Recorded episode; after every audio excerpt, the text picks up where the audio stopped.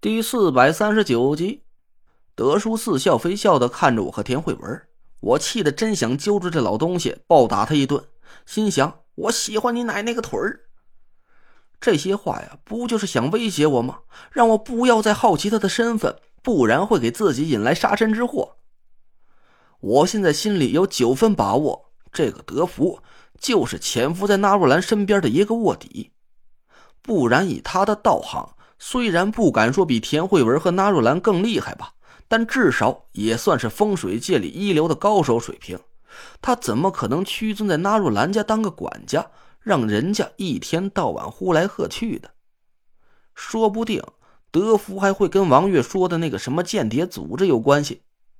我脑子里飞速转动了几下，考虑着要不要现在就马上动手和他打上一架。但我想了想。还是决定啊，一桩到底算了。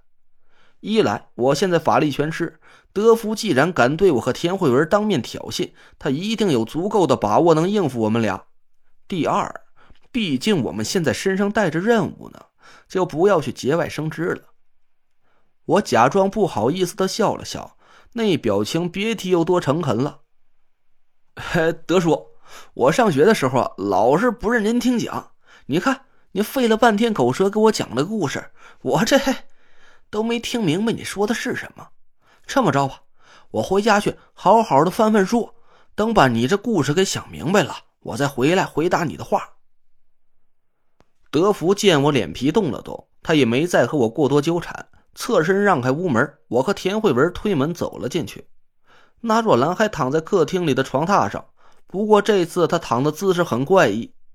以前他都是身姿妖娆的侧卧在床榻里，两条腿还交叉叠放着，还用胳膊支着脑袋，那模样活像是贵妃醉酒，美人出浴。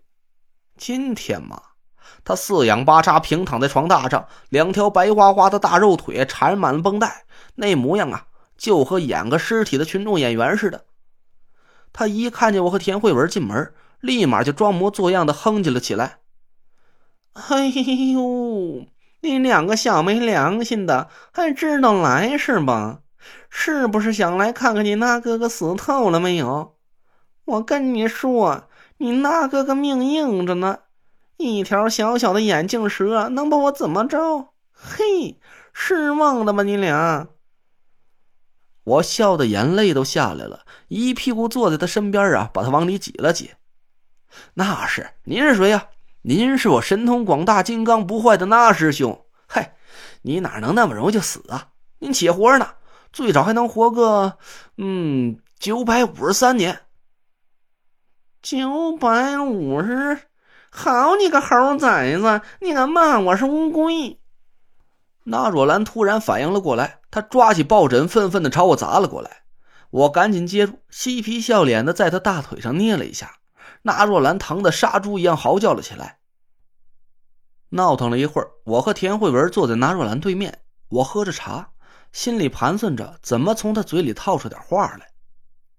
师兄，你打算什么时候去那九个神秘地点探索破解天邪命格的秘密啊？那若兰没好气的瞪了我一眼。本来立马就能去，这回倒好，你瞧人家这两条玉腿，让你给霍霍的。等我腿伤好了，咱就去吧。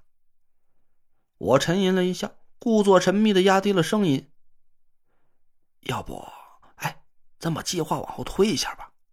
虽然我通过了你那五道题的考验，但这事儿毕竟是关系到你的生死，我想做的更有把握一点。”嗯，你有什么想法？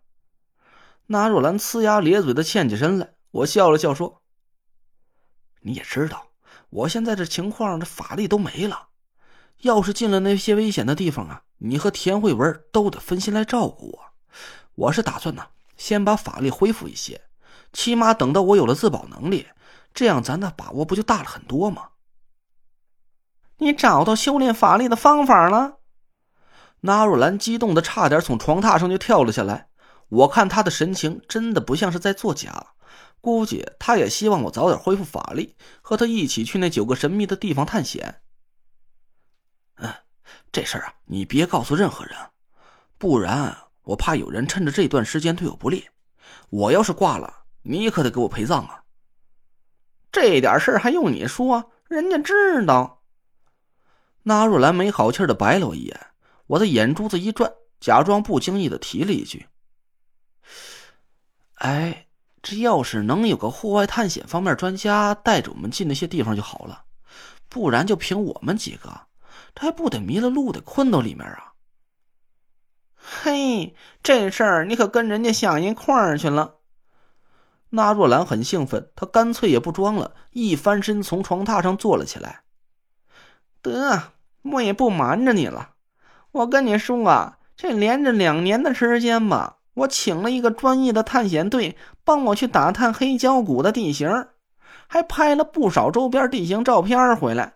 不然呢，我也算不准那九个地方在哪儿。正英，我差点忍不住说秃了嘴，我赶紧改口。真真英明啊，师兄，这么好的办法你都想到了，可不，人家又不是傻子。纳若兰得意的捏了个兰花指，他顺手从身边拿过一台笔记本电脑，点开一个相册，放在我面前的桌子上。这些照片就是黑胶谷附近的地形，我根据这些地形特点推算出九个基因之地的位置。哎，对了。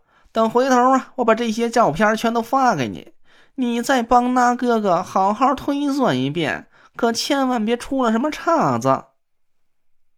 那若兰的神色很自然，我心里一块大石头顿时就落了地。原来郑英明那五个人真的是那若兰雇来给他拍照片的，只是王月的推断出了问题，他还以为那若兰是把这些照片卖给境外的间谍组织牟利了，但我也没表现的太激动。现在还有几个关键点没搞清楚，我也不敢完全相信纳若兰。首先就是那个神秘的境外财团为什么会通过郑英明的户外用品商店给斗金风投集团转入了大笔资金？这很像是纳若兰在高价出售国家的秘密。再就是德福的身份，纳若兰虽然没亲自出面，但是德福却是斗金风投集团的法人，他肯定很清楚。这些不明流水的来源，要是德福真的是在纳若兰的授意下干的这些事儿，纳若兰还是洗不脱做汉奸的嫌疑。在这两个问题彻底搞清楚之前，我决定先按兵不动。我又试探了一下纳若兰一句：“哎，师兄，你干脆啊，就从给你拍照片的这个探险队里挑个人呗，让他带着我们去那些危险的地方，这样不是更稳妥？”纳若兰抬眼看了看我，嘿嘿冷笑了一声。